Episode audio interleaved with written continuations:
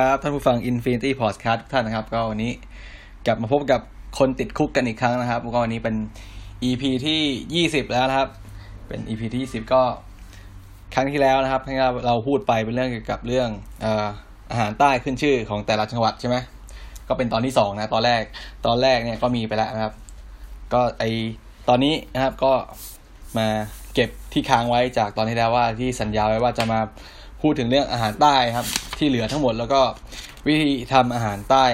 ง่าย ๆ ครับสำหรับคนที่ไม่เคยทำนะแล้วก็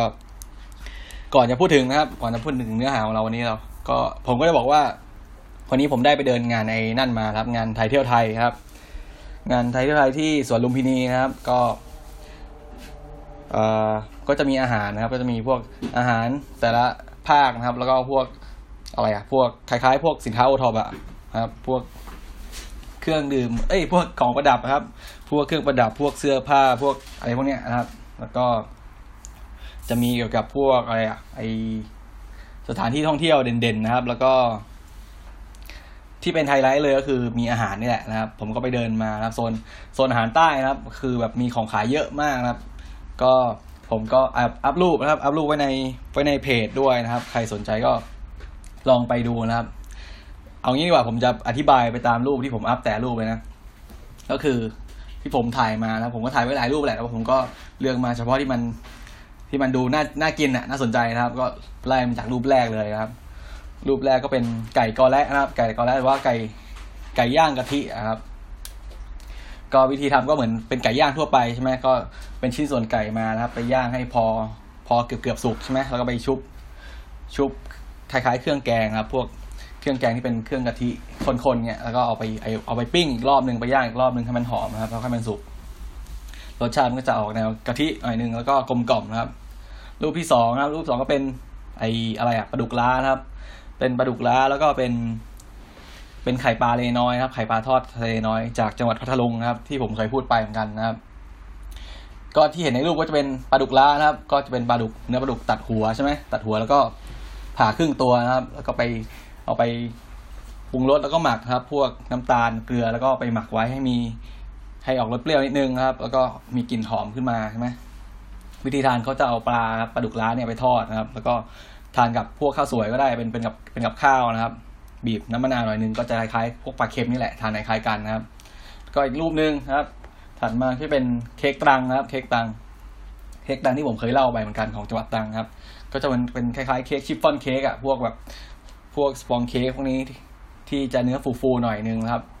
จะเป็นเค้กไข่เบสก็เป็นไข่เนยแป้งอะไรพวกนี้นะครับ ก็จะหอมเนยนะเค้กพวกนี้หอมเนยแล้วก็จะมีรูตรงกลางครับ ที่เค้กตังมีตรงกลางเนี่ยเพราะพิมพ์พิมพ์ของเขานะครับ พิมพ์ของเขาเนี่ยมีจะมีรูอยู่รูอยู่ตรงกลางนะครับ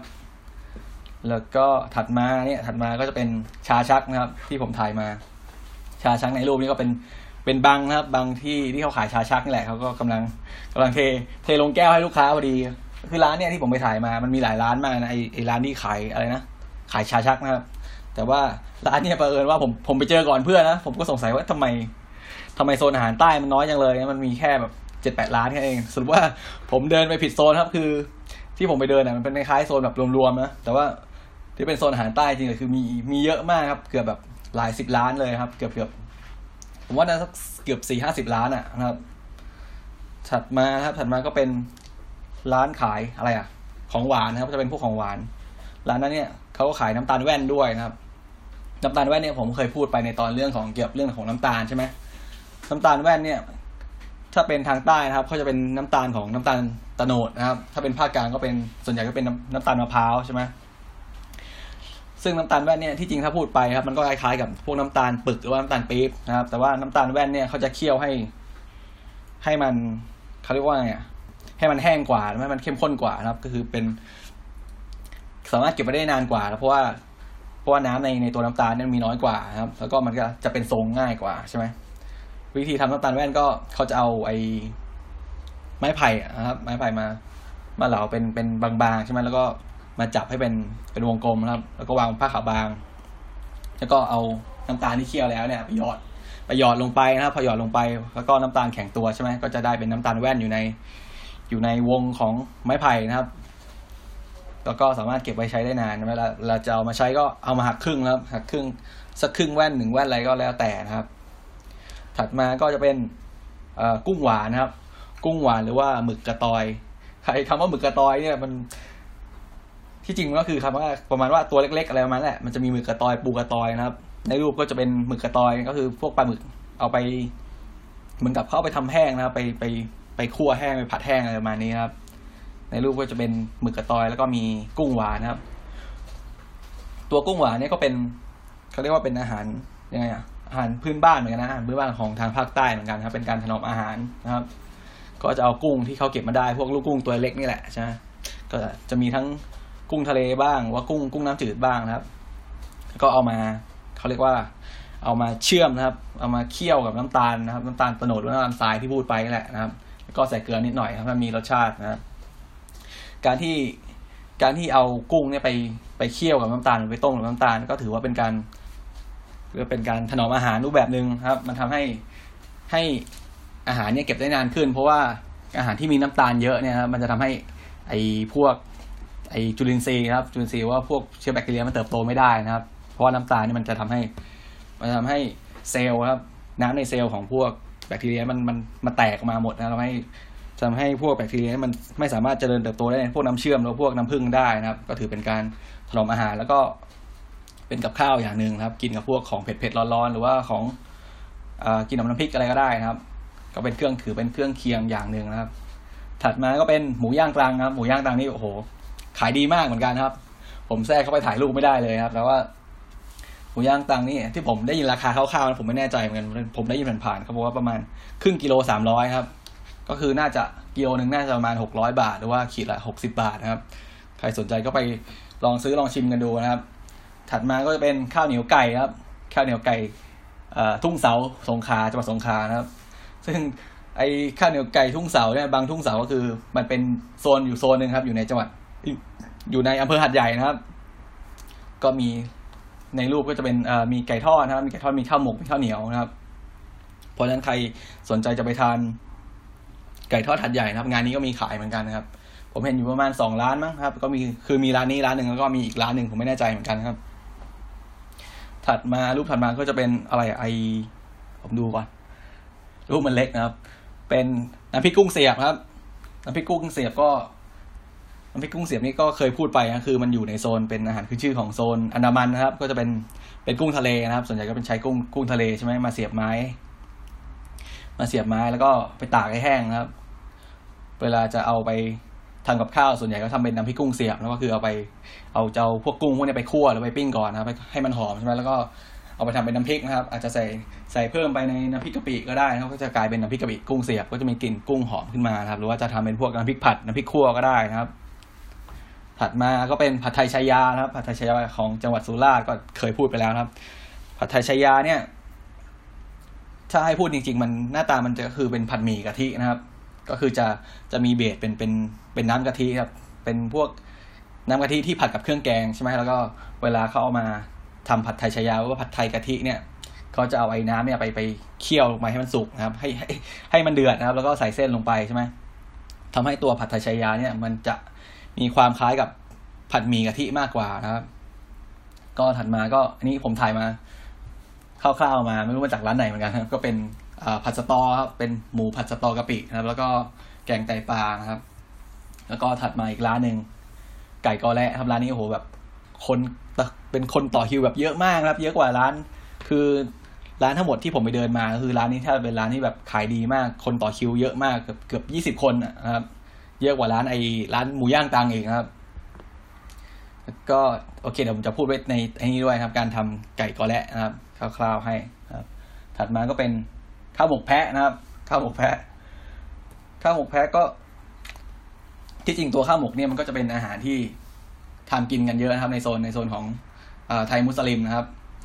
ส่วนใหญ่แต่ว่าที่เราเห็นส่วนใหญ่ก็เป็นพวกข้าวหมกข้าวหมกไก่ข้าวหมกเนื้ออะไรพวกนี้ใช่ไหมแต่ว่าถ้าเป็น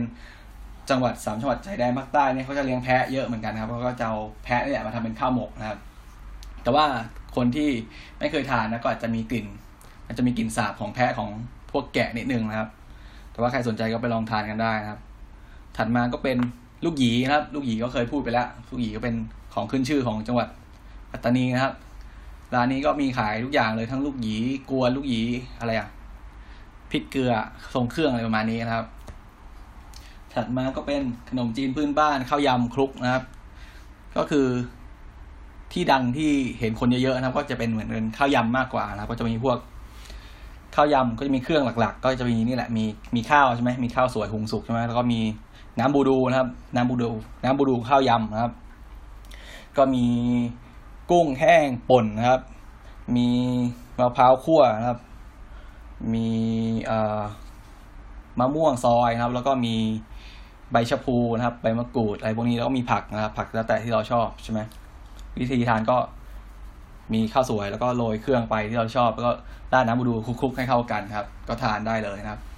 ถัดมาก็เป็นเต้าคั่วนะครับ เต้าคั่วนี่ถ่ายไม่ทันเหมือนกันเพราะว่าเพราะค่อนข้างจะขายดีนะผมถ่ายได้แต่ป้ายร้านมา เพราะว่าตัวอาหารเนี่ยเขาคนขายก็ทำไม่ทันนะ พอถ่ายไปปุ๊บเขาทำเสร็จก็มีคนใส่กล่องให้คนซื้อไปเลยนะครับ ตัวเต้าคั่วเดี๋ยวผมก็จะพูดด้วยเหมือนกันนะครับ คือตัวเต้าคั่วเนี่ยผมไม่ได้พูดไว้ในไว้ในเนื้อหาของอีพีที่ที่ผ่านมานะเพราะว่าตัวเต้าคั่วนี่มันมีขายอยู่หลายจังหวัดนะครับ มันเป็นมันเหมือนกับเป็นอาหารใต้ครับ มันมีอยู่ในหลายหลายหลายจังหวัด มันไม่ได้เฉพาะจังหวัดไหนใช่ไหมผมก็เลยไม่ได้พูดนะ แต่จะเอาไว้พูดว่ามันมีส่วนประกอบอะไรบ้างทำยังไงนะครับไปไปแยกไว้ให้นะครับ เดี๋ยวตอนนี้แหละ ตอนท้ายๆนะครับ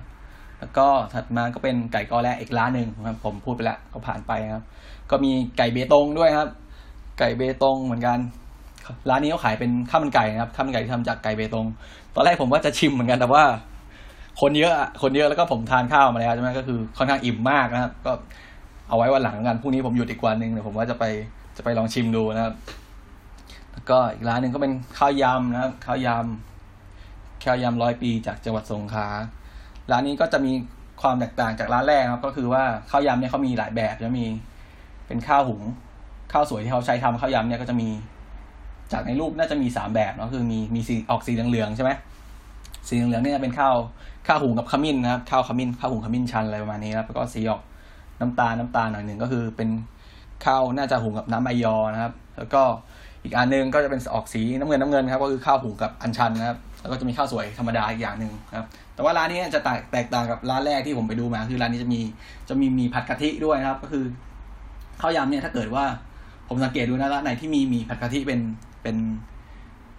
เป็นส่วนผสมด้วยครับ มันค่อนข้างจะอร่อยกว่านะไม่รู้ทำไมเหมือนกันแต่ว่าผมผมชอบทานแบบที่มีมีมีผัดกะทิด้วยนะครับ ก็ถัดมาก็เป็นร้านโรตีนะครับ ร้านโรตีจากยะลานะ ก็มีร้านน้ำชาหรือว่าร้านชาชักอะไรพวกนี้นะครับ โอเคนะครับ ก็หมดกันไปแล้วครับสำหรับการอธิบายกันเรียกว่าการอธิบายรูปรูปภาพงานที่ผมไปถ่ายมานะครับ ก็ทีนี้ก็จะมาพูดถึงนะครับ พูดถึงอาหารนะครับ การเขาเรียกว่าอะไรเนี่ยการทำอาหารใต้แบบง่ายๆนะครับที่ที่บ้านคุณเองนะคนที่ไม่เคยทำอาหารใต้ก็ก็ลองทำตามกันได้นะครับ เออผมพูดก่อนว่าเนี่ยหลังจากครั้งที่แล้วใช่ไหมผมพูดไปถึงไอตอนที่แล้วตอนที่สิบแปดนะครับผมพูดถึงเรื่องอาหารขึ้นชื่อของของภาคใต้ใช่ไหมแล้วก็มันจะมีมีอย่างหนึ่งก็คือมีไข่ครอบนะครับ ไข่ครอบของจังหวัดสงขลานะครับ ผมก็พูดวิธีทำอธิบายไปเรียบร้อยนะครับ ปรากฏว่าผ่านไปประมาณ ประมาณอาทิตย์สองอาทิตย์อะประมาณสองอาทิตย์ใช่ไหมผมก็เห็นมีเพจอยู่เพจนึงอะผมจำชื่อเพจไม่ได้แล้ว ผมมันเด้งขึ้นมาฟีดใน Facebook ของผมนะครับ ก็เป็นนี่แหละ การทำการทำอะไรอะการทำไข่ครอบนะครับเขาก็สาธิตเป็นวิดีโอเป็นวิดีโอคลิปขึ้นมาครับ การทำไข่ครอบแบบจังหวัดสงขลาใช่ไหมผมก็เอ้ย สงสัยเขาจะได้ยินที่ผมพูดแน่เลยนะครับ อาจจะเป็นแบบเออใครที่ได้ติดตามฟังรายการผมอยู่ใช่ไหมแล้วก็ไปไป อัพคลิปขึ้นมานะครับ ก็ทำตามไข่ครอบก็ โอเค ผมก็ดูแล้วก็ใกล้เคียงก็ แต่ว่า ก็ตัวตัวแค่ตัวไข่แดงมันยังสุกน้อยไปหน่อยนึงนึงแค่เพราะว่าตัวไข่ครอบเนี่ยที่เขาขายกันก็ส่วนมากจะเป็นไข่แดงค่อนข้างจะสุกเกือบเกือบเกือบร้อยเปอร์เซ็นต์นะครับ ก็คือประมาณแปดสิบเก้าสิบเปอร์เซ็นต์ครับ ก็คือว่าตัวไข่แดงเนี่ยมันจะมันจะไม่เหลวเป็นน้ำครับ แค่มันจะเป็นยางมะตูมแบบแบบเนืดๆเลยอะครับแต่ว่ามันจะไม่ไม่ไม่เหลวแบบ แบบไหลๆเยิ้มๆนะครับ ก็อาจจะเพิ่มเวลาหน่อยนึงนะครับ ก็อย่างที่บอกก็ทานกับพวกอาหารเผ็ดๆนะครับ พวกเปรี้ยวๆเผ็ดๆพวกผัดเผ็ดก็ได้ พวกแกงเหลืองแกงส้มอะไรพวกนี้ครับจะช่วยลดรสชาติเผ็ดได้ครับ แล้วก็ออกจะออกมันๆเค็มๆหน่อยนึงครับ ก็เป็นการเพิ่มรสชาติให้กับอาหารของเรานะครับ โอเคครับ เราก็จะมาพูดถึงการทำอาหารใต้นะครับ ที่ผมคิดไว้ผมผม list ไว้หลายเมนูเลยแต่ว่าเดี๋ยวผมจะไล่มาแล้วกันเอาที่เอาที่น่าสนใจนะครับ ที่ทำออกมาแล้วดูมันเป็นอาหารใต้นะครับ อย่างแรกเลย อย่างแรกเลยเอาแบบง่ายๆนะครับ basic basic ที่สุดเบสิกเบสิกที่สุดแล้วนะครับ ก็คือไก่ทอดขมิ้นครับหรือว่าปลาทอดขมิ้นหรือว่าจะเป็นหมูก็ได้นะครับ ก็คือว่า ถ้าเป็นหมูทอดธรรมดาเนี่ยเวลาเราไปกินที่ไหนใช่ไหมมันก็จะดูเออมันก็หมูทอดแหละนะครับ แต่ว่าถ้าเราใส่ขมิ้นลงไปนะมันจะกลายมันจะกลายเป็นแบบเฮ้ยมันมีอะไรขึ้นมานะครับ ใครที่ไม่เคยทานขมิ้นนะครับ หรือว่า ผมอยู่ในกรุงเทพเนี่ยก็จะค่อนข้างหาขมิ้นครับขมิ้นสดก็จะไม่ค่อยมีเท่าไหร่นะยกเว้นในในที่เป็นแบบซูเปอร์มาร์เก็ตก็จะไม่ค่อยมีเยอะมากเหมือนกับซูเปอร์มาร์เก็ตทางทางภาคใต้นะครับ แต่ว่าตลาดสดเนี่ยตลาดสดตลาดสดก็จะมีน้อยกว่า เพราะว่าคนกรุงเทพเนี่ยจะไม่ค่อยทานขมิ้นกันเท่าไหร่ใช่ไหมเพราะฉะนั้นนะครับ เอาง่ายๆเลย อย่างแรกปลาทอดขมิ้นหรือว่าไก่ทอดขมิ้นนะครับที่เขานิยมกันนะครับ ก็คือเอาก็เตรียมเครื่องเหมือนกับเครื่องพวกไอหมูทอดกระเทียมพริกไทยทั่วไปนี่แหละนะครับ ก็จะมี มีกระเทียม มีกระเทียมนะครับ มีพริกไทยดำนะครับ แล้วก็มีเกลือนะครับ ก็คือจะไม่ค่อยใส่เขาจะไม่ค่อยใส่ไอไอนั่นกันครับ ไอรากผักชีนะครับ ก็จะมีแค่กระเทียมพริกไทยแล้วก็อีกอย่างก็เพิ่มเข้ามาก็คือขมิ้นครับ ก็ขมิ้นก็ไม่ต้องใส่เยอะครับ สมมุติถ้าเราใส่ ใส่กระเทียมสักเท่าไหร่อะสักสี่ห้ากลีบใช่ไหมแล้วก็ใส่ขมิ้นไปสักสักหน่อยนึงครับสักประมาณปลายป ลายนิ้วชี้ก็ได้นะครับ ใส่ลงไปจะปอกเปลือกก็ได้ไม่ปอกเปลือกก็ได้ขมิ้นนะครับ แต่ผมขอเตือนไว้ก่อนว่า เวลาคุณ คุณทำกับข้าวหรือว่าใช้ขมิ้นมาทำกับข้าวเนี่ยขมิ้นมันจะมียางนะครับคนนี้ไม่เคยทำกับข้าวที่ที่ใช้ขมิ้นเป็นเครื่องครับขมิ้นมันจะมียางอยู่ยางเป็นเป็นยางเหนียวเหนียวนะครับ สีเหลืองนะครับ สีเหลืองเหลืองออกส้มๆ เพราะฉะนั้นถ้าเกิดคุณเอาขมิ้นมาทำกับข้าวเนี่ยคุณไปปอกมันใช่ไหมเอาขมิ้นมาปอกหรือว่ามาเอาขมิ้นมาหั่นเนี่ยยางเนี่ยมันก็จะติดมีดนะครับ ติดมีดติดมือ แล้วก็มันจะค่อนข้างล้างออกยากนะครับ ก็เวลาผมช่วยแม่ทำกับข้าวตอนตอนตอนสมัยที่อยู่บ้านใช่ไหมเวลาปอกขมิ้นแล้วก็หั่นขมิ้นเนี่ยนิ้วไอ้เล็บเล็บนิ้วก็จะจะเหลืองจะจะส้มๆหมดเลยครับ ก็มันจะล้างออกยากนิดนึง ถ้าไปไปข้างนอกบ้านก็จะรู้ว่าเออนี่บ้านนี้เพิ่งคนนี้เมื่อทำข้าวมานะครับ ส่วนมีดก็ถ้าเป็นมีดคนใต้มันก็จะออกเหลืองๆหน่อยนึงครับเพราะว่ายางขมิ้นเนี่ยมันมันจะติดอยู่กับมีดนะครับ โอเค ก็ผ่านไปแล้วเป็นเป็นเป็นเป็นเกล็ดเกล็ดเล็กๆน้อยๆนิดนึงครับ เพราะฉะนั้นถ้ากลัวว่ามีดมันจะเลอะหรือว่ามือมันจะเลอะมากก็ ก็ไม่ต้องจับมันมากครับก็หั่นหั่นออกมาเลยก็ได้ครับ หั่นออกมาเป็นชิ้นหนึ่งแล้วก็ใส่ไปในครกก็ตำๆหรือว่าใส่ใส่เครื่องปั่นก็ได้นะครับเปลือกก็ไม่ต้องบอกก็ได้เพราะว่าตัวเปลือกขมิ้นมันจะให้ความหอมหน่อยนึงครับ แล้วขมิ้นเนี่ยอย่าใส่เยอะนะเพราะว่าถ้าใส่เยอะมันก็จะมีมีรสชาติปลาๆออกขมๆนิดนึงเหมือนแบบเราใส่พวกพวก สมุนไพรที่เป็นหัวเยอะเกินไป พวกอะไรอะ พวกขาอะไรพวกนี้ถ้าเราใส่เยอะมันจะมีรสปลานะครับ ก็ใส่แค่พอประมาณให้พอมีสีแล้วมีกลิ่นนิดหน่อยนะครับ แล้วก็เอาเครื่องลงไปตำแล้วใช่ไหมมีมีกระเทียมมีพริกไทยเม็ดแล้วมีเกลือนะครับ แล้วก็ใส่ขมิ้นเพิ่มลงไปก็ตำตำให้พอแบบแหลกๆอะหยาบๆแล้วไม่ต้องละเอียดมากนะครับ แล้วก็ทีนี้เราก็เอาเอาเนื้อสัตว์นะครับ เอาปลาของเราหรือว่าเอาเนื้อไก่เนื้อหมูก็ได้นะมาคลุกกับ มาคลุกกับเครื่องที่เราเตรียมไว้นะครับ หมักไว้สักหน่อยนึงครับปรุงรสโดยใช้เกลือเพิ่มนิดหน่อยก็ได้ หรือว่าพวกอาจจะใส่ซีอิ๊วขาวเพิ่มหน่อยนึงก็ได้ครับ แต่ว่าแนะนำว่าอย่าใส่น้ำตาลนะครับ เพราะว่าอย่างอย่างที่เรารู้ว่าน้ำตาลเนี่ยพอมโดนความร้อนมันจะไหม้ได้ง่ายใช่ไหมพอเราเอาเอาหมูที่เราหรือว่าเนื้อสัตว์ที่เราหมักไว้ก่อนเนี่ยหมักที่มีน้ำตาลไว้ก่อนแล้วก็ไปทอดเนี่ย มันก็จะทำให้เนื้อสัตว์เนี่ยมันไหม้ไปก่อนนะครับ จะมีรสขม เพราะฉะนั้นน้ำตาลไม่ต้องใส่นะครับ ถ้าใส่ก็คือใส่แบบใส่น้อยมากๆผมว่าไม่ต้องใส่หรอกนะมัน ก็ทีนี้เอาไปทอดนะครับ แต่ว่าก็จะมีเคล็ดลับนิดนึงก็คือว่าเวลาจะทอดพวกไอ้พวกอะไรอะหมูทอดกระเทียมพริกไทยปลาทอดกระเทียมพริกไทยหรือว่าไก่ทอดกระเทียมพริกไทยพวกเนี้ยพยายามให้เอาเครื่องนะครับเครื่องไอ้พวกขมิ้นหรือพวกกระเทียมพวกเนี้ยออกจากตัวตัวเนื้อสัตว์นะครับ ให้มากที่สุดก่อนเพราะว่าถ้าทอดไปนานเนี่ย ยิ่งของที่มันทอดแบบ ใช้เวลานานมันก็ทำให้กระเทียมหรือว่าพวกขมิ้นเนี่ยไหม้ไปก่อนนะครับ ก็แยกออกมาครับ พยายาม สวัสดสวัดออกหรือว่าเอาเอามือลูบออกนะแล้วค่อยทอดนะครับพอเนื้อสัตว์สุกพอเนื้อสัตว์สุกปลาเราสุกไก่เราสุกเนี่ยเราค่อยค่อยเอาเครื่องหมดนี้ไปทอดอีกทีก็ได้นะครับ แล้วก็ค่อยมาผสมกันตอนหลังนะครับ เราก็จะได้แล้วเป็นเป็นเมนูง่ายๆคือเป็นปลาทอดขมิ้นหรือว่าไก่ทอดขมิ้นนะครับทานกับพวกน้ำพริกก็ได้นะครับ หรือว่าน้ำจิ้มไก่อะไรพวกนี้ก็ได้นะครับก็จะได้รสชาติหอมๆของขมิ้นเพิ่มเข้ามานะครับ เป็นเมนูที่ง่ายๆครับใครสนใจก็ลองลองทำทานกันดูนะครับ แล้วก็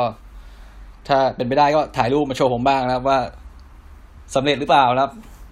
อยู่ดีหน้าตากินน่ากินหรือเปล่านะครับ ถัดมาก็ของที่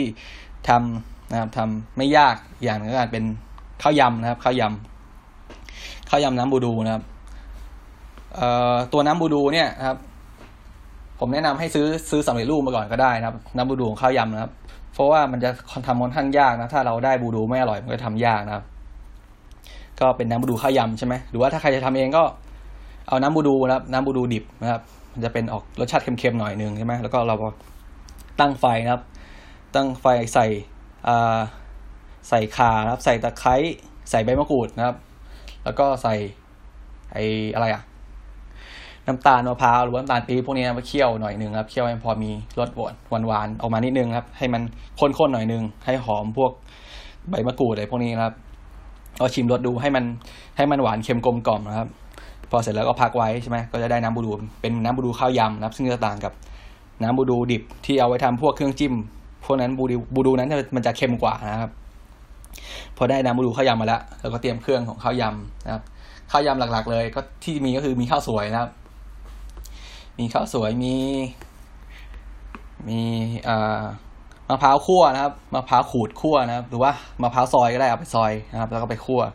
คั่วให้มันหอมขึ้นมานะครับ แล้วก็สีสีออกน้ำตาลน้ำตาลอ่อนๆนิดนึงนะครับ อย่าคั่วอย่าคั่วไฟแรงเกินเดี๋ยมันจะไหม้นะครับ มีข้าวมีข้าวสวย มีมะพร้าวคั่วนะครับ มีกุ้งแห้งป่นนะครับ กุ้งแห้งป่นเนี่ยก็เอากุ้งแห้งนะครับไปไปคั่วก่อนนะครับ ให้ให้หอมขึ้นมานิดหน่อยแล้วก็ไล่น้ำออกไปหน่อยนึงนะครับ แล้วก็เอา เอากุ้งแห้งเนี่ยไปปั่นไปป่นนะครับ ไปปั่นในเครื่องปั่นก็ได้ หรือใช้ใช้คกตำก็ได้นะครับ ใช้คกตำก็จะแรก ๆ ก็จะมันมันจะตำยากหน่อยนึงครับเพราะว่าเนื้อมันจะแข็งมันจะกระเด็นใช่ไหมแต่ว่าก็ตำเบาๆไปก่อนครับ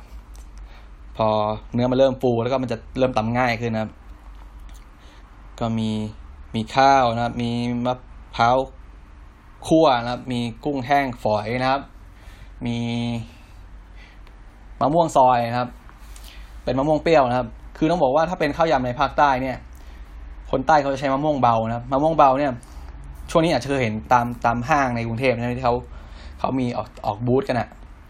เขาจะเป็นมะม่วงเบานะมะม่วงแบบมะม่วงเบานี่เป็นมะม่วงมะม่วงพันเปรี้ยวนะครับเป็นลูกเล็กๆนะครับ ลูกเล็กมากนะประมาณสักขนาดประมาณสองนิ้วครับ ประมาณสองนิ้วใหญ่สุดไม่น่าเกินสามนิ้วครับคือรสชาติมันจะเปรี้ยวมากครับพอสุกพอสุกเนี่ยมันก็ยังเปรี้ยวอยู่นะครับคือเป็นมะม่วงพันเปรี้ยวนะครับ คนใต้คือเอามานิยมมา มาแช่อิ่มมาดองแล้วก็มาทำยำอะไรพวกนี้นะครับ ก็เอามะม่วงนี่แหละครับมะม่วงเบามาปอกเปลือกนะครับ แล้วก็มาซอยครับ หรือว่ามาขูดเป็นเส้นเล็ก ๆ ก็ได้ครับ แล้วก็มีผักครับ ผัก ผักก็จะเป็นพวกแตงกวาซอยนะครับ ถั่วฝักยาวซอย ถั่วงอก พวกนี้นะครับ แล้วก็จะมีใบชะพูครับอาจจะมีใบชะพูซอย ชะพูนี่กรุงเทพเขาเรียกว่าใบอะไรวะผมนึกก่อน ใบพลูแหละ น่าจะเหมือนกันนะครับ ใบชะพู แล้วก็มีใบมะกรูดนะครับ ใบมะกรูดหั่นซอยบางๆนะครับ ถ้าใส่ไปในข้าวยำก็จะมีกลิ่นหอมมากครับ แล้วก็อย่างที่บอกก็จะมี ถ้าเพิ่มความอร่อยเข้าไปก็จะมีหมี่ผัดกะทินะครับวิธีทำก็เอาเอากะทิครับตั้งไฟ พอมันพอมันเริ่มเดือดนะครับ เริ่มร้อนขึ้นมาก็ใส่เกลือน้ำตาลหน่อยนึงนะครับ แล้วก็ เอาเส้นหมี่ที่เราแช่น้ำมาแล้วเนี่ยลงไปครับผัดให้มันพอสุกเฉยๆแล้วก็พักไว้นะครับ ก็อีกอย่างหนึ่งผมลืมผมลืมพูดถึงก็คือ ข้าวตังนะครับ ข้าวตังก็คือเอาข้าวนี่แหละเอาข้าวก้นหม้อก็ได้นะครับข้าวก้นหม้อที่เราตากไว้แห้งแล้วครับ ไปทอดในน้ำมันร้อนนะครับ ต้องน้ำมันค่อนข้างต้องต้องร้อนนะครับไม่งั้นเวลาทอดแล้วมันจะไม่ไม่ไม่พองขึ้นมาใช่ไหมแล้วก็เสร็จแล้วก็มาบี้บี้ครับ มาหักให้มันเป็นชิ้นเล็กๆหน่อยนึงนะครับ โอเคก็จะสรุปให้คือเครื่องของข้าวยำเนี่ยมันจะค่อนข้างมีเยอะมากนะครับ ก็คือแต่หลักๆเลยก็จะมีที่ต้องมีก็คือมีข้าวสวยนะครับ มีมะพร้าวคั่วมีกุ้งแห้งป่นนะครับ มีข้าวอะไรข้าวพองครับข้าวพองหรือว่าข้าวตังนี่แหละนะครับ แล้วก็มีผักนะครับ ผักก็จะมีผักที่มีรสเปรี้ยวก็คือมะม่วงนะครับ อย่างหนึ่งแล้วก็ผักอย่างอื่นมาเสริมนะครับ พวกถั่วงอก ถั่วฝักยาว แตงกวาอะไรพวกนี้นะครับเวลาทานก็เอาทุกอย่างมา ใส่รวมกันนะครับ แล้วก็ราดน้ำบูดูนะครับแล้วคลุกให้เข้ากันก็จะเป็นคล้ายๆข้าวยำสมุนไพรนะครับ รสชาติก็จะออกมันๆครับ มีทั้งรสชาติมันๆของมะพร้าวคั่วใช่ไหมมีกลิ่นหอมของมะพร้าวคั่วของกุ้งอะไรพวกนี้ครับ แล้วก็พวกผักสมุนไพรพวกใบมะกรูดซอยพวกนี้แหละ ก็มีรสชาติเค็มๆหวานๆนัวๆของน้ำบูดูใช่ไหมแล้วก็มีข้าวตัง มีข้าวข้าวตังมาเพิ่มอะไรนะ เพิ่มเพิ่มรสสัมผัสอะให้มันกรุบมีความกรุบกรอบหน่อยนึงนะครับ ส่วนใครชอบรสชาติเผ็ดขึ้นมาก็ใส่พริกป่นเพิ่มนะครับ แล้วก็บีบมะนาวเพิ่มก็ได้นะครับ ก็คือข้าวยำก็ใช้เวลาเตรียมหน่อยนึงนะครับ แต่ว่าถ้าใครใครอยากลองทำก็ลองทำดูได้ครับ ส่วนผสมมันมันไม่ได้ต้องต้องมีการคุกกิ้งอะไรมากนะครับ ก็แต่ว่ามันจะเสียเวลาตอนเตรียมตอนหั่นอะไรพวกนี้แหละหน่อยนึงนะครับ โอเคนะครับถัดจากข้าวยำไปแล้วนะครับข้าวยำน้ำบูดูไปแล้วนะครับ ไก่ทอดขมิ้นปลาทอดขมิ้นไปแล้ว เอาอะไรดีอะต่อไปเป็น ผัดสตอแล้วกันนะครับ ผัดสตอ ผัดสตอเนี่ยคนที่คนที่ไม่เคยทำนะครับ คนที่ไม่เคยทำเลยอาจจะคิดว่ามันยากนะครับ แต่ว่าที่จริงแล้ว ตัวผัดสตอเนี่ยมันมันไม่ได้ยากเลยนะครับ ก็คือมันจะเป็นคล้ายหมูผัดกะปินั่นแหละเป็นพวกคล้ายๆหมูผัดกะปิหรือว่ากุ้งผัดกะปินะครับ แต่ว่าแค่เพิ่มแค่เพิ่มสตอเข้ามานะครับ เอาอย่างง่ายที่สุดเลยครับ เหมือนผมก็ใช้วิธีนี้บ่อยเหมือนกันนะครับ ก็คือว่าถ้าเกิดคุณมีน้ำพริกกะปินะครับ มีน้ำพริกกะปิอยู่ที่บ้านนะครับ เหลือ เหลือติดตู้เย็นอยู่อะไรนี้นะครับ ก็ตั้งไฟให้ร้อนใช่ไหมตั้งไฟให้ร้อนแล้วก็เอาน้ำพริกกะปิเนี่ยครับ ใส่น้ำมันหน่อยนึงครับ เอ้ยใส่น้ำมันในกระทะหน่อยนึงครับ แล้วก็เอาน้ำพริกกะปิของเราเนี่ยลงไปผัดนะครับ ผัดให้พอหอมนะครับ อย่าอย่าไฟแรงเกินนะครับเพราะว่าเดี๋ยวเดี๋ยวน้ำพริกมันจะไหม้ใช่ไหมเพราะว่าในน้ำพริกเนี่ยมันจะมีพวกน้ำตาลปี๊บอะไรอยู่ใช่ไหมครับ แค่พอผัดให้น้ำพริกเนี่ยมันหอมขึ้นมาครับ แล้วก็พอพริกเริ่มหอมขึ้นมาก็ใส่เนื้อสัตว์นะครับ ใส่หมูใส่กุ้งอะไรก็ได้นะครับ พอหมูพวกนี้เริ่มเริ่มพอสุกใช่ไหมก็เบาไฟนะครับ เบาไฟแล้วก็ปรุงรสครับ ปรุงรสตามที่เราชอบนะครับ น้ำปลาเกลือหรือว่าน้ำตาลเพิ่มไปนะครับ ชิมรสชาติให้มันออกแนวแบบเค็มๆจะเค็มนำหน่อยหนึ่งครับ เค็มนำหวานตามแล้วก็ ส่วนมากถ้าเป็นน้ำพริกกะปิเราใช้น้ำพริกกะปิครับเป็นเพเป็นเบสในการผัด มันก็จะมีรสชาติเปรี้ยวแล้วใช่ไหมก็อาจจะไม่ต้องเติมน้ำมะนาวก็ได้นะครับ แต่ว่าส่วนใหญ่นะครับ ส่วนใหญ่คนใต้ก็จะกิน ผัดสตอเนี่ยจะมีรสชาติเปรี้ยวหน่อยหนึ่งเขาจะบีบมะนาวเพิ่มไปตอนท้ายนะครับ เพื่อเพิ่มรสชาติเปรี้ยวแล้วก็เพิ่มความหอมใช่ไหมแล้วก็ใส่ ใส่ไอ้นี่ครับ ใส่สตอ ผมลืมพูดไปที่จริงสตอเนี่ยต้องใส่หลังจาก หลังจากเราผัดหมูแล้วผัดเนื้อสัตว์ไปแล้วใช่ไหมพอเราผัดแล้วก็ใส่สตอลงไป แล้วก็พอใส่สตอเนี่ยอย่าอย่าผัดนานนะครับ ผัดแค่ แค่พอสตอมันมันโดนความร้อนนะครับ แล้วก็เบาไฟได้เลยนะครับ เพราะไม่งั้นเดี๋ยวจะสตอมันจะเหี่ยวนะครับ ก็ปรุงรสเพิ่มนะครับ อย่างที่บอกน้ำตาลเกลือน้ำปลาแล้วก็บีมะนาวนะครับ แค่นี้ก็เรียบร้อยนะครับ เป็นผัดสตอง่ายๆ แบบภาษาเพื่อนผมเขาเรียกว่ากดสูตรนะครับ กดสูตรก็คือใช้ทางลัดนะครับ ใช้พวกนี่แหละเครื่องปรุงสำเร็จแล้วเรามีน้ำพริกกะปิอยู่แล้วนะครับ แล้วก็มาผัดผัดกับเนื้อสัตว์ได้เลยนะครับ ส่วนนะครับ ส่วนถ้าใครอยากทำขึ้นมาจริง ๆ โดยไม่ใช้น้ำพริกกะปิใช่ไหมเราก็จะมีเบสของมันนะครับ ก็คือเอาหอมแดงนะครับ หลักๆก็จะเป็นหอมแดงกระเทียม หอมแดงกระเทียมพริกนะครับพริกขี้หนูแล้วก็กะปินะครับ มาโขกรวมกันนะครับก็จะได้เป็นเป็นคล้ายๆเป็น เป็นน้ำพริกกะปิเป็นเบสแบบพริกกะปินะครับ ที่ที่ไม่มีรสไม่มีรสเผ็ดรสหวานรสเปรี้ยวอะไรพวกนี้ใช่ไหมแล้วก็เอาตัวเนี้ยเบสตัวนี้ไปผัดนะครับ ผัดกับน้ำมัน ให้มีกลิ่นหอมขึ้นมาแล้วก็ทำเหมือนเดิมครับ ใส่หมูลงไปผัดปรุงรสพอหมูพอสุกแล้วก็ปรุงรสชาตินะครับ น้ำตาลปี๊บน้ำปลาเกลืออะไรพวกนี้ รสชาติของมันจะก็จะใกล้เคียงกันครับกับกับกุ้งผัดสตอหรือว่าหมูผัดสตอกะปิที่เราใช้ไอ้น้ำพริกกะปินะครับ ก็เป็นอีกเมนูหนึ่งนะครับที่ทำง่ายนะครับ ผมก็ทำบ่อยเหมือนกันก็คือ บางทีเนี่ยเราอยู่เราอยู่ในแบบในห้องใช่ไหมห้องที่มันติดกับห้องอื่น อยู่คอนโดอยู่อพาร์ตเมนต์อย่างเงี้ยครับ การจะมันนั่งตำเครื่องครับ นั่งโขลกเครื่องผัดสตอบางทีมันมันรบกวนคนอื่นนะครับ นอกจากรบกวนคนอื่นพูดตรงๆคือมันขี้เกียจครับ ก็มีน้ำพริกกะปิเหลืออยู่ใช่ไหมอาจจะซื้อจากร้านข้างทางก็ได้ครับ ร้านขายข้าวแกงเนี่ยมีน้ำพริกกะปิเหลืออยู่ว่ามาผัดได้เลยครับ ก็เป็นอีกอย่างนึงที่ทำง่ายมากครับสำหรับอาหารอาหารใต้ก็คือเอ่อผัดสตอกะปินะครับ โอเคครับถัดจากผัดผัดสตอกะปิไปแล้วนะครับ ก็จะมีอะไรอีกอะหมูฮ้องนะครับ หมูฮ้อง หมูฮ้องหรือว่าเป็นเขาเรียกว่าเป็นหมูหมูต้มซีอิ๊วหมูเคี่ยวซีอิ๊วอะไรประมาณนี้นะครับ ถ้าเป็นสูตรสูตรทางบ้านผมนะเขาก็จะใส่เป็นคล้ายๆหมู หมูเคี่ยวกับกระเทียมพริกไทยรากผักชีอะไรพวกนี้นะเพราะว่าปรุงรสนะครับ วิธีทำก็เหมือนกันครับทำเอากระเทียมนะครับ กระเทียมพริกไทยรากผักชีนะครับ เกลือแล้วก็โขลกรวมกันนะครับ ให้ให้พอหอมให้มันแหลกใช่ไหมเข้ากันดีครับ ก็ไปหมักหมูไว้นะครับ หมูส่วนใหญ่ก็จะใช้หมูสามชั้นหรือว่าหมูเป็นซี่โครงอ่อนนะครับ พอซี่หมกซี่โครงอ่อนเนี่ยพอเคี่ยวไปหรือว่าพอมันสุกมันเปื่อยเนี่ยมันจะกินได้อร่อยมากครับ ส่วนใหญ่ก็ใช้หมูสามชั้น ใช้ซี่โครงอ่อนหรือว่าซี่โครงนะครับ พอหมักหมักไว้หน่อยนึงครับก็ทิ้งไว้ครับใครจะข้ามคืนก็ได้นะครับ แต่ส่วนใหญ่ผมก็ทำไม่นานหรอกเพราะว่าเราเหลือเราเคี่ยวแล้วมันพอเราเคี่ยวมันก็จะเข้าเนื้อแล้วนะครับ ก็พักไว้นะครับ ก็ วิธีทำก็เอาหมูที่เรานะครับ หมูที่เราหมักไว้นี่แหละกับกับสามเกลือนะครับ ก็คือพวกกระเทียมพริกไทยรากผักชีนะครับ เกลือครับลงไปผัดในน้ำมันใช่ไหมให้ให้กระเทียมให้เครื่องมันหอมไหมให้กระเทียมให้รากผักชีพวกนี้มันหอมขึ้นมาครับ หมูพอหมูพอสุกอะไรพวกนี้นะครับ ทีนี้เราก็ใส่เครื่องปรุงนะครับ ใส่เครื่องปรุงพวกซีอิ๊วนะครับ พวกซีอิ๊วพวกเอ่อเกลืออะไรพวกนี้นะครับ แล้วก็เติมน้ำนะเติมน้ำแล้วก็เคี่ยวต่อไปเรื่อยๆจนจนจนตัวของหมูเนี่ยเริ่มเริ่มนุ่มครับ เริ่มสุกเริ่มเปื่อยใช่ไหมทีนี้เราก็จะเออระหว่างนี้ก็ต้องดูนะครับเติมน้ำด้วยถ้าเกิดน้ำมันเริ่มเริ่มงวดเริ่มแห้งเกินไปก็ก็เติมน้ำหน่อยนึงครับเดี๋ยวมันจะไหม้ติดก้นกระทะใช่ไหมทีนี้พอเราชิมรสแล้วเราเราเห็นว่าหมูเนี่ยหมูห้องเราเนี่ยมันเริ่มนิ่มแล้วนะครับ เริ่มนุ่มแล้วนะครับ ไม่เหนียวแล้ว แล้วก็เติมน้ำตาลครับ เติมน้ำตาลเป็น เป็นอย่างสุดท้ายครับแล้วก็ชิมให้มันรสชาติตามที่เราชอบ มันจะจะออกเค็มๆหวานๆนะครับ สาเหตุที่ที่ใส่นะครับ ควรจะใส่น้ำตาลสุดท้ายหรือว่าน้ำตาลหลังจากเนื้อหมูสุกแล้วเนี่ยเพราะว่าเกิด ถ้าเกิดเราใส่น้ำตาลไปตอนที่หมูมันยังไม่สุกนะครับ ตัวน้ำตาลพอมันมันโดนความร้อนมันละลายใช่ไหมมันจะไปหุ้มนะครับ มันจะไปเคลือบเนื้อหมูนะทำให้เนื้อหมูเนี่ยมันมันจะแข็งกระด้างนะครับ เพราะฉะนั้นเวลาทำอาหารที่แบบมีรสชาติหวานเยอะๆอย่างพวกหมูหวานนะครับ พวกหมูหวานพวกหมูฮ้องอะไรพวกเนี้ยครับ ผมก็จะใส่น้ำตาลไว้หลังสุดเลยนะครับ เพราะว่า อย่างที่บอกก็คือบางทีถ้าเราใส่ไปก่อนใส่ไปเลยเนี่ย ตัวน้ำตาลก็จะไปรัดเนื้อหมูนะทำให้เนื้อหมูเนี่ยมันมันเหนียวขึ้นนะครับ ก็เคล็ดลับอย่างนึงก็คือ พอเราใส่น้ำตาลไปแล้วแล้วก็เร่งไฟหน่อยหนึ่งครับ ให้ให้ตัวน้ำตาลเนี่ย มันโดนความร้อนใช่ไหมแล้วก็ พอน้ำตาลมันโดนความร้อนแบบ ร้อนสูงขึ้นเรื่อยๆมันก็จะเกิดเป็น caramelize ขึ้นมาครับสีมันจะขึ้นมา สีจะเป็น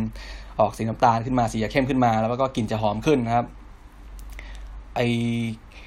ไอขั้นตอนนี้เคยพูดไว้ตอนไหนเหมือนกันผมจำไม่ได้แล้วในตอนรสอูมามิหรือเปล่านะครับ ก็คือการการเกิด caramelize ของน้ำตาลนะครับ แล้วก็ก็เหมือนกันนะครับเวลาเราทำหมูหวานนะก็เป็นเคล็ดลับนะคือว่าถ้าทำหมูหวานเนี่ยอย่าพยายามอย่าใส่ซีอิ๊วดำนะครับ คือบางคนเนี่ยจะชอบใส่ซีอิ๊วดำเพื่อ เพื่อใส่สีนะครับเพื่อเพิ่มสีของหมูหวานให้มันสีมันดูดูสวยขึ้นนะครับ ประมาณนั้นนะครับ แต่ว่าถ้าเกิดถ้าเราใส่ไปเยอะเนี่ย ตัวซีอิ๊วดำเนี่ยมันจะมีรสชาติขมอยู่แล้วใช่ไหมคือซีอิ๊วดำมันมันผลิตจากกากน้ำตาลนะครับ ก็คือพูดตรงๆมันก็คือเป็นเป็นคาราเมลเนี่ยนะครับเป็น caramelize ชนิดหนึ่งครับ แต่ว่าแต่ว่ารสชาติของซีอิ๊วดำจะมีรสชาติขมนะครับ รสชาติขมจากกากน้ำตาลอยู่แล้ว เพราะฉะนั้นถ้าเราทำหมูหวานนะครับ ก็ก็อย่างที่บอกนะคือเราเราทำหมูให้สุกก่อนใช่ไหม เราใส่น้ำปลาใส่เกลืออะไรเรียบร้อย แล้วก็เราใส่น้ำตาลปี๊บนะครับน้ำตาลแนะนำเป็นน้ำตาลปี๊บหรือว่าน้ำตาลมะพร้าวไปทีหลังนะครับ แล้วก็เคี่ยวต่อให้ ให้น้ำตาลละลายหมดนะครับ แล้วก็ตั้งไฟต่อยนิดนึงนะครับ ให้ให้ตัวน้ำตาลที่เราใส่ไปตอนหลังเนี่ยมันกลายเป็นคาราเมลขึ้นมานะครับ มันก็ทำให้สีของหมูหวานเราเนี่ยสีสวยขึ้นนะครับ สีเข้มขึ้นโดยไม่ต้องไม่ต้องใส่ไอซีอิ๊วดำเลยนะครับ มันก็จะไม่มีกลิ่นซีอิ๊วดำเข้ามาแทรกด้วยครับ มันจะมันจะหอมกว่านะครับ แล้วก็จะไม่มีรสขมของซีอิ๊วดำนะครับ ใครที่ทำซีอิ๊วดำโดยที่ใช้ เอ้ยใครที่ทำหมูหวานโดยใช้ซีอิ๊วดำอยู่นะครับก็ลองลองเปลี่ยนดูครับลองลองไม่ใส่ดูแล้วคือใส่น้ำตาลไปตอนท้ายๆใช่ไหมแล้วก็ตั้งไว้เคี่ยวให้น้ำตาลเนี่ยมันมันเกิดคาราเมลอะไรขึ้นมานะครับ มันก็จะเป็นสีได้สีได้กลิ่น เฉพาะของมัน แล้วก็จะชาติจะเข้มข้นมากอร่อยมากครับ ให้น้ำมันงวดนะครับ เพราะฉะนั้นหมูฮ้องง่ายๆนะครับ หมูฮ้องง่าย ๆ ก็เครื่องก็จะคล้ายพวกหมูผัดกระเทียมพริกไทยแหละนะครับ ก็เอา ระเทียมพริกไทยรากผักชีเกลือตำพอแหลกพอเข้ากันหมักกับหมูนะครับ ก็เอาหมูที่หมักเนี่ยไปผัดกับน้ำมันใช่ไหมผัดกับน้ำมันพอหมูสุกใส่ใส่เกลือใส่น้ำตาลนะครับ ใส่ซีอิ๊วขาวที่ชอบใช่ไหมพอหมูเริ่มนิ่ม เริ่มนุ่มแล้วนะครับ แล้วก็ใส่น้ำตาลไปทีหลังครับ แล้วก็เคี่ยวต่อนะครับเคี่ยวต่อจนน้ำมันงวดนะครับ เป็นเป็นสีน้ำตาลขึ้นมานะครับ แล้วก็ชิมรสชิมรสถ้าขาดรสไหนก็เพิ่มไปนะครับเกลือน้ำตาลอะไรก็ว่าไปนะตามที่ชอบนะครับ เราก็จะได้หมูฮ้องมาแล้วนะครับ เวลาเสิร์ฟก็อาจจะผักชีโรยหน้าก็ได้ครับ คือมันมันเข้ากันนะ ก็โรยผักชีไปหน่อยหนึ่งครับ ก็จะได้กลิ่นหอมของผักชีด้วยนะครับ โอเคนะครับ ผมก็จะไล่ให้มีปลาทอดขมิ้นไก่ทอดขมิ้นแล้วใช่ไหมหนึ่งอย่าง มีข้าวยำน้ำบูดูสองอย่างนะครับ มีผัดสตอนะครับ มีซาลาเปาแล้วนะครับสี่อย่างล้วเอาสักอีกอย่างแล้วกันอีกอย่างก็คือ เต้าคั่วแล้วกันครับเพราะว่าเต้าคั่วเนี่ยผมไม่ได้พูดถึงในตอนที่ในอีพีที่แล้วนะครับ เต้าคั่วเนี่ยนะครับ คืออธิบายหน้าตามันก่อนครับ เต้าคั่วเนี่ยมันเป็นในคล้ายสลัดชนิดหนึ่งนะครับ ถ้าโดยพูดโดยส่วนประกอบมาแล้ว มันก็จะคล้ายๆ กับพวกยำใหญ่หรือว่าพวกสลัดแขกของของทางภาคอื่นนะครับ แต่ว่านะครับ แต่ว่า ตัวของเต้าคั่วเนี่ยที่ที่ของจังหวัดผมขายก็จะเป็น ก็จะมีส่วนประกอบหลักครับคือเส้นหมี่ครับ เส้นหมี่ขาวนี่แหละครับ ลวกสุกนะครับ มีเส้นหมี่มีเอ่อมีพวกหูหมูนะครับ พวกหูหมูพะโล้หรือว่าหมูพะโล้เนี่ยครับ แต่ส่วนใหญ่จะเป็นจะใช้เป็นหัวหมูและหูหมูพะโล้นะครับ ซอยนะครับ แล้วก็มี มีเต้าหู้นะครับ เต้าหู้เหลืองนะครับเต้าหู้เหลืองทอดแล้วก็มาหั่นเป็นชิ้นเล็กนะครับ มีแตงกวาซอย มีผักบุ้งลวกซอยนะครับ แล้วก็มีกุ้งทอดนะครับ กุ้งทอด เป็นกุ้งตัวเล็กๆอะ่ะ เป็นกุ้งฝอยพวกเนี้ย กุ้งชุบแป้งทอดนะครับ กุ้งชุบแป้งทอด กุ้งฝอยแล้วก็หั่นเป็นชิ้นนะครับ แล้วก็อีกอย่างหนึ่งที่สำคัญก็คือเป็นไข่ต้มนะครับ ไข่ต้มยางมะตูมนะครับ แต่ว่าเขาจะนิยมเป็นไข่เป็ดนะครับ เพราะว่ามันจะมันกว่า แล้วก็สีจะสวยกว่า เวลาทานกับ ทานกับพวกนี่แหละ ทานกับไอเต้าหู้นะครับ แล้วก็จะมีน้ำน้ำจิ้มหรือว่าน้ำราดเนี่ย ก็จะมีสองตัวนะครับ ก็คือเป็น เป็นน้ำเชื่อมตัวหนึ่งครับ น้ำจิ้มที่เป็นน้ำเชื่อมก็ทำจากน้ำตาลเคี่ยวใช่ไหมใส่เกลือครับ อาจจะใส่น้ำส้มสายชูหน่อยนึงแล้วก็บางที่ก็อาจจะใส่นั่นด้วยครับใส่น้ำมะขามเปียกนะครับ รสชาติของตัวน้ำเชื่อมเนี่ยมันก็จะออกแนวเปรี้ยวๆหวานๆเค็มๆนะครับคล้ายๆน้ำอาจาดทั่วไปนะครับ แล้วก็จะมีพริกน้ำส้มเพิ่มมาเพิ่มความเปรี้ยวเผ็ดมานะครับ ก็คือหน้าตาก็เหมือนไอ้พริกน้ำส้มทั่วไปครับก็เป็น ก็เป็นพริก พริกขี้หนูนี่แหละพริกขี้หนูแดงว่าพี่พริกชี้ฟ้าแดงครับไปไปปั่นกับน้ำส้มสายชูนะครับเป็นพริกดองเป็นน้ำส้มพริกดองครับ วิธีทานเนี่ยก็จะ ก็จะเอาพวกส่วนประกอบทั้งหมดครับ มีทั้งเส้นหมี่ใช่ไหมหลักๆก็มีเส้นหมี่มีเต้าหู้นะครับ มีหูหมูพะโล้ที่เราหั่นมาแล้วซอยมาแล้วใช่ไหมมีพวกผักนะครับ ผักก็จะเป็นแตงกวาซอย เป็นพวกถั่วงอกซอยนะครับ แล้วก็มีกุ้งกุ้งชุบแป้งทอดนะครับ ก็มีไข่เป็ดนะครับ ไข่เป็ดต้มยำมะตูมนะครับ วิธีทานก็เอาพวกนี้มาใส่รวมกันนะครับ แล้วก็ราดน้ำนะครับราดน้ำก็ราดราดน้ำที่เป็นเบสหวานไปก่อนนะครับ แล้วก็ใครชอบเผ็ดชอบเปรี้ยวมากก็เพิ่มพริกน้ำส้มดองนะครับ เพิ่มไปทีหลังแล้วก็คลุกให้เข้ากัน คือมันจะอร่อยมากเพราะว่าตัวเต้าคั่วเนี่ย มันจะมีรสสัมผัสหลายอย่างมากคือทั้งกรอบนะครับ กรอบเนี่ยก็มาจากทั้งทั้งตัวนี่ครับทั้งตัวของ กุ้งชุบแป้งกุ้งชุบแป้งทอดนะครับ แล้วก็จะมีของหูหมูพะโล้ด้วยหูพะโล้มันก็จะกรุบๆใช่ไหมกรุบๆของกระดูกอ่อนในหูของหมูครับก็เด้งๆด้วยครับตัวสัมผัสเด้งๆด้วย ก็มีพวกอะไรอะ มีผักมีไข่ มีไข่ต้มยางมะตูมนะครับ แล้วก็รสชาติก็จะออกแนว เปรี้ยวๆหวานๆนะครับ เผ็ดๆหน่อยนึง คือแบบ เป็นรสชาติที่กินแล้ว มันไม่เลี่ยนครับมันสดชื่นมากครับ ใครสนใจนะครับ เต้าเต้าคั่วนี่เป็นเมนูแนะนำเลยครับสำหรับใครใครที่มีเวลาว่างไปงานไทยเที่ยวไทยที่ผมโพสต์ไว้นะครับ ก็ไปลองทานกันได้นะครับ ผมว่าหลายคนน่าชอบนะครับ ก็ ราคาก็รู้สึกว่าประมาณกล่องละห้าสิบาทนะครับ ผมไปซื้อไม่ทันว่าคนเยอะนะครับ แล้วก็อิ่มแล้วด้วย แต่ว่าพวกนี้ก็อาจจะไปอีกรอบนะครับ โอเคพูดถึงเต้าคั่วไปแล้วนะครับ เอาอะไรอีกสักหนึ่งอย่างนะครับ ที่เป็นอาหารใต้ดี เอาเป็นแกงเหลืองแล้วกันนะครับ ถ้าไม่พูดถึงอาหารใต้ ถ้าพูดถึงอาหารใต้ไม่พูดถึงแกงเหลืองคงจะไม่ได้นะครับ แกงเหลืองหรือว่าแกงที่คนใต้เรียกว่าแกงส้มนะครับ ส่วนประกอบหลักๆเลยก็คือ ตัวตัวไอ้นั่นมันนะครับ ตัวตัวเครื่องแกงกับตัวพริกแกงมันนะครับ ตัวพริกแกงของแกงเหลืองเนี่ย หลักๆเลยก็จะมีกระเทียมนะครับ มีกระเทียมมีบางที่ก็จะใส่กระเทียมแล้วก็หัวหอมด้วยครับ เป็นหอมแดงนะครับ มีกระเทียมมีมีหอมแดงนะครับ มีพริกนะครับ พริกเนี่ย บางบ้านนะครับ บางบ้านก็จะใส่เฉพาะพริกขี้หนูสดนะครับ บางบ้านก็จะใส่พริกแห้งด้วยนะครับ ก็แล้วแต่แล้วแต่คนชอบนะครับ แต่ว่าหลักๆเลยก็ต้องต้องมีพริกขี้หนูพริกขี้หนูสดเป็นหลักก่อนนะครับ ก็ส่วนพริกแห้งจะใส่ไม่ใส่ก็ได้แล้วแต่คนชอบนะครับ ก็จะมีกระเทียม มีกระเทียมมีหอมแดงครับ มีพริกขี้หนูนะครับ มีขมิ้นครับ อย่างที่ขาดไม่ได้คือขมิ้น ขมิ้นเนี่ยก็อย่างที่บอกครับ ยิ่งเราใส่มากสีมันก็จะยิ่ง ยิ่งออกเหลืองๆออกส้มๆมากครับแต่ว่าถ้าใส่มากไปรสชาติก็จะออกปลาๆนะครับ แล้วก็มีพริกไทยนะครับพริกไทยหน่อยหนึ่งเพิ่มความเผ็ดร้อนก็ได้ แต่ว่าบางบ้านก็จะไม่ใส่นะครับ เพราะว่ามันจะมีรสชาติแปลกๆขึ้นมานะครับ มีพริกไทยแล้วก็เกลือครับแล้วก็ไปตำแค่นี้เองครับ คือส่วนประกอบของของตัวตัวพริกพริกแกงพริกแกงเหลืองเนี่ยมันไม่ได้ยากนะครับ ก็ตำตำด้วยปั่นนะครับปั่นให้ละเอียดรวมกันนะครับ สัดส่วนก็จะพริกก็จะเยอะหน่อยครับ ตัวพริกเนี่ยพริกพริกขี้หนูเนี่ยก็จะเยอะหน่อยนะครับแล้วก็พวกกระเทียมถัดมาก็เป็นพวกกระเทียมพวกหอมแล้วก็ขมิ้นก็จะน้อยที่สุดนะถ้าใส่เยอะไปมันก็จะจะปลาปลาเพราะว่าใส่นิดหน่อยสักใส่สักนิดหน่อยสีก็จะขึ้นเยอะแล้วครับ ก็คือหนึ่งหม้อก็อาจจะใช้แกงส้มหนึ่งหม้อเล็กก็อาจจะใช้สักแค่ประมาณสองข้อครับ สัก ประมาณสามสี่เซนประมาณนี้ครับ แค่นั้นเองครับ ก็ถ้าถ้าทำเป็นแกงเหลืองว่าแกงส้มนะก็แนะนำให้ปอกนะครับ ให้ให้ปอกเปลือกของของขมิ้นนะครับ เพราะว่า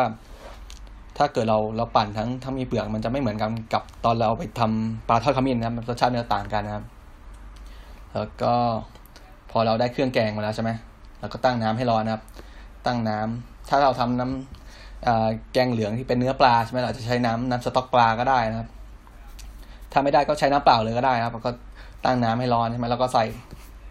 ใส่พริกแกงเหลืองไปนะครับ แล้วก็พอพริกแกงเหลืองเนี่ยมันเดือดนะครับโอ้ยตายผมผมลืมขอโทษทีนะครับ ในพริกแกงนี่จริงต้องมีกะปิด้วยนะครับ ผมลืมบอกเลยกะปิที่เราใส่ไปตอนตำหรือตอนปั่นตอนโขลกเนี่ยก็สักประมาณ ประมาณสักหนึ่งหนึ่งถึงครึ่งประมาณครึ่งช้อนโต๊ะถึงหนึ่งช้อนโต๊ะนะครับเพราะอย่าอย่าใส่มากถ้าใส่มากมันจะมีออกกลิ่นคาวๆกะปินิดนึงครับทีนี้พอ เพราะฉะนั้นในในในพริกแกงพริกแกงเหลืองของเราก็จะมีมีพริกนะครับ มีกระเทียมหอมนะครับ มีพริกไทยนะครับ แล้วก็มีขมิ้นนะครับ แล้วก็อีกอย่างคือกะปินะครับ ก็ปั่นให้เข้ากันนะครับ แล้วก็ไปต้มในน้ำสต๊อกปลาก็ได้ หรือว่าในน้ำเปล่าก็ได้นะพอเดือด พอเดือดแล้วนะครับ ก็ใส่เนื้อสัตว์ลงไปนะครับ ส่วนใหญ่ก็ใช้เป็นเนื้อปลาใช่ไหมเป็นปลากระพงปลากระบอกปลาสำลีอะไรพวกนี้ได้หมดเลยนะครับ ปลาช่อนอะไรก็ได้นะครับ ปลาทูก็ได้นะครับ แต่ว่าก่อนที่เราจะใส่เนื้อปลาพวกเนื้อปลาไปในในในแกงเนี่ย ต้องมั่นใจว่าไอ้น้ำแกงเราเนี่ยเดือดเดือดจัดจริงๆนะแล้วค่อยใส่ไปเพราะว่าถ้าเกิดเราใส่ตอนตอนที่น้ำน้ำยังไม่เดือดเนี่ยกลิ่นมันจะ มันจะมีกลิ่นคาวของเนื้อปลาออกมาครับ ก็พอเร่งไฟเต็มที่แล้วน้ำน้ำแกงเดือดเต็มที่แล้วก็ใส่เนื้อปลาลงไปนะครับ ก็ปล่อยไว้นะครับ อย่าอย่าอย่าไปคนนะครับ ถ้าคนก็จะมีกลิ่นคาวออกมาเล็กน้อยนะครับ ก็เร่งไฟเร่งไฟจน เร่งไฟจนน้ำน้ำแกงเนี่ยเดือดอีกครั้งนะครับ พอมั่นใจว่าเนื้อปลาสุกน้ำแกงเดือดอีกรอบก็เราก็สามารถตอนนี้สามารถคนได้แล้วนะครับ สามารถคนเพื่อปรุงรสได้แล้วนะครับ ก็เบาไฟหน่อยนึงครับ เบาไฟแล้วก็ปรุงรสนะครับ ปรุงรสด้วย ด้วยน้ำปลาเกลืออะไรพวกนี้นะครับ แล้วก็เพิ่มรสเปรี้ยวครับรสเปรี้ยวก็จะมีสองตัวครับสองถึงสามตัวใช้เพิ่มรสเปรี้ยวก็คืออย่างแรกคือเป็น เป็นเอ่อ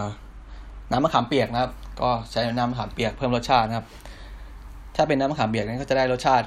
เปรี้ยวอ่อนๆนะครับ ไม่ไม่ได้ไม่ไม่เปรี้ยวจัดมากเหมือนมะนาวนะครับแล้วก็จะมีรสชาติกลมกล่อมนิดนึงนะครับ ใส่มะขามเปียกนะครับ ใส่น้ำมะนาวนะครับ น้ำมะนาวเนี่ยถ้าใส่แนะนำให้ใส่ตอนหลังสุดนะครับ คือตอนยกลงจากไฟแล้ว เพราะว่าน้ำมะนาวเนี่ยถ้าเราถ้าเราใส่ไปตอนที่แบบมันยังอยู่บนเตานะครับ รสชาติมันจะมันจะเปรี้ยวน้อยลงครับ แล้วก็ อีกอย่างก็คือกลิ่นของมะนาวเนี่ยมันจะมันจะหายไปนะครับ เพราะในตัวน้ำมะนาวมันจะมีมันจะมีน้ำมันหอมระเหยที่อยู่ที่ติดมากับเปลือกใช่ไหมซึ่งน้ำมันหอมหอมระเหยตัวเนี้ยพอมันโดนความร้อนมันจะระเหยไปหมดนะครับ มันจะไม่หอม เพราะฉะนั้นควรจะใส่ตอนที่เราก่อนเสิร์ฟครับเราใส่ใส่ถ้วยก่อนเสิร์ฟเราสามารถบีบน้ำบีบน้ำมะนาวเพิ่มไปหน่อยหนึ่งได้นะครับ แล้วก็อีกอย่างหนึ่งนอกจาก นอกจากน้ำมะนาวกับน้ำมะขามเปียกแล้วนะครับ อย่างคือส้มแขกครับ ส้มแขกก็คือหน้าตามันก็เป็นเป็นผลไม้ชนิดหนึ่งครับ หน้าตาคล้ายมังคุดเนี่ยแต่ว่าเขาจะไปตากแห้งครับตากแห้งแล้วก็หั่นเป็นเป็นแว่นนะเป็นชิ้นเล็กๆนะครับแล้วก็สามารถใส่ไปในแกงส้มได้ครับ แกงส้มแกงเหลืองได้นะครับ ก็จะเพิ่มรสเปรี้ยวนิดนึงรสเปรี้ยวของรสเปรี้ยวของส้มแขกนี่ก็จะออกออกเปรี้ยว เปรี้ยวไม่แหลมเหมือนเหมือนเหมือนมะนาวจะออกเปรี้ยวอ่อนๆนะครับ แล้วก็จะมีกลิ่นเฉพาะนะครับ ก็สามารถเพิ่มส้มแขกลงไปได้นะครับ แต่ว่าบางบ้านก็จะไม่ได้ใส่นะครับ ก็แล้วแต่ แล้วแต่ความชอบนะครับ ทีนี้ก็อย่างที่บอกเราก็จะได้แกงเหลืองมาแล้วนะครับ ส่วนนะครับ ส่วนเนื้อสัตว์ที่ที่เราใส่ในแกงเหลืองเนี่ย ส่วนใหญ่ก็จะที่เราเห็นทั่วไปก็จะเป็นปลาใช่ไหมเป็นปลาน้ำจืดปลาน้ำเค็มก็ได้ เป็นกุ้งก็มีนะครับ แล้วก็อีกอย่างหนึ่งนะครับ ถ้าเป็นคนใต้ก็ใส่หมูก็ได้นะครับ ใส่พวกเอ่อหมูสามชั้นหรือว่ากระดูกหมูก็ได้นะครับ คือคนคนต่างจังหวัดนี่เวลาเขาทำแกงเหลืองเขาก็จะไม่เขาก็จะไม่ค่อยมั่นใจใช่ไหมเขาจะส่วนมากเขาจะทำ ทำกับพวกนี้เป็นหลักพวกเนื้อปลาเป็นหลักนะครับปลาหรือว่ากุ้งเป็นหลักนะครับ แต่ว่าที่จริงแล้วมันก็สามารถใช้ใช้เนื้อหมูได้นะครับ อร่อยด้วยครับ ถ้าเป็นเนื้อหมูเนี่ยส่วนมากก็จะทางใต้ก็จะนิยมครับ เป็นเป็นแกงส้มหมูกับพวกเอ่อแตงกวาอะไรประมาณนี้ครับแตงกวาหรือว่าอย่างผักอย่างอื่นก็ได้นะครับ ส่วนผักที่นิยมใส่ในแกงส้มนะครับ ก็จะเป็นก็จะมีหน่อไม้ดองครับ แกงส้มที่ใส่กับหน่อไม้ดองเนี่ยก็จะเพิ่มรสเปรี้ยวเข้าไปอีกคือจะเปรี้ยวจัดเพิ่มเข้าไปอีกนะครับเหมาะกับพวกเนื้อปลานะครับ หน่อไม้ดองนะครับ แล้วก็มียอดมะพร้าวนะครับ ยอดมะพร้าวอ่อน ยอดมะพร้าวจะก็จะให้รสรสสัมผัสที่มันกรุบกรอบนะครับ แล้วก็หวานด้วยถ้าถ้ายอดมะพร้าวที่แบบได้มาใหม่ ๆ นะครับ ก็จะหวานมากนะครับ มีหน่อไม้ดองมียอดมะพร้าวแล้วก็ส่วนแล้วก็นอกจากนี้ก็มีผักรวมนะครับ ผักรวมก็ทั่วไปใส่อะไรก็ได้นะตามที่เราอยากตามที่เราอยากใส่ไหมแล้วก็มีพวกแตงกวานะพวกเปลือกแตงครับเปลือกแตงก็ใส่ได้ครับเปลือกแตงโมนี่แหละนะครับ แกงส้มเปลือกแตงแล้วก็คือเอาเอาเปลือกแตงโมเนี่ยนะครับ ที่ส่วนที่เป็นออกสีขาวๆครับ ส่วนที่อยู่ระหว่างเนื้อกับเปลือกแข็งมันนะครับ ก็คือเอาเราปอกเปลือกแข็งออกใช่ไหมแล้วก็เอาเนื้อเปลือกแตงโมเนี่ยครับ มาหั่นเป็นชิ้นแล้วก็ใส่ลงไปในแกงครับ ในแกงเหลืองครับ ตัวเปลือกแตงโมมันก็จะดูดน้ำแกงไว้ มันก็จะออกกรอบๆนิดนึงครับ ออกกรอบๆก็มีช่ำๆของของอน้ำน้ำแกงเหลืองนะครับ ก็จะอร่อยนะครับ นอกจากผักรวมนะครับ มีผักรวมมีอะไรอะหน่อไม้ดองครับ มียอดมะพร้าวใช่ไหมมีเปลือกแตงนะครับ มีแตงกวานะครับ มีอะไรอีกที่ผมนึกออก มะเขือก็ได้ครับ พวกมะเขือทั่วไปมะเขือเปาะอะไรพวกนี้ครับ แล้วก็ เออไอ้นี่ครับ ไออ้อดิบครับ อ้อดิบหรือว่าพวกตระกูลเผือกตระกูลบอลพวกนี้ครับ แต่ต้องดูด้วยคือบางไอ้พวกเผือกพวกก้านก้านอ้อดิบบางตัวมันกินไม่ได้นะมันกินยางมันยางมันมี มันมีพิษนะมันมันแพ้บางคนกินแล้วจะแพ้ก็จะคันครับ ก็ต้องดูว่ามันเป็นออดิบที่ทานได้ครับ แล้วก็นอกจากนั้นก็เป็นทั่วไปผักรวมนะครับ ใครสนใจจะใส่อะไรก็ใส่ใส่ใบครับใส่ได้นะครับ โอเคนะครับ ที่พูดไปแกงเหลืองไปแล้วนะครับ สรุปให้นะครับ วันนี้วิธีทำอาหารใต้นะครับ แบบง่ายๆก็จะมีมีปลาทอดขมิ้นไก่ทอดขมิ้นใช่ไหมมีข้าวยำนะครับ มีผัดสตอ มีเต้าคั่ว มีแกงเหลือง มีหมูฮ้องนะครับ ทั้งหมดหกอย่างนะครับ ใคร ใครสนใจจะไปลองทำดูที่บ้านนะครับ ลองทำทานดูกับครอบครัวก็ลองทำได้นะครับ รับรองไม่ยากนะครับ โอเคนะครับสำหรับ เพราะฉะนั้นสำหรับคนติดคุกวันนี้นะครับ ก็ขอนะครับ ขอบคุณท่านผู้ฟังทุกท่านนะครับ ที่ติดตามฟังกันอีกครั้งหนึ่งนะครับสำหรับวันนี้คนติดคุกตอน EP ที่ยี่สิบนะครับ เป็น EP ที่ยี่สิบแล้วนะครับ ตอนเกี่ยวกับ การทำอาหารใต้แบบง่ายๆนะครับที่บ้านคุณเองครับ ก็ขอลาท่านผู้ฟังครับ Infinity Podcast ทุกท่าน ไว้ณตรงนี้นะครับ ก็ขอบคุณครับ พบกันใหม่คนติดคุกครั้งหน้าครับผม ขอบคุณครับ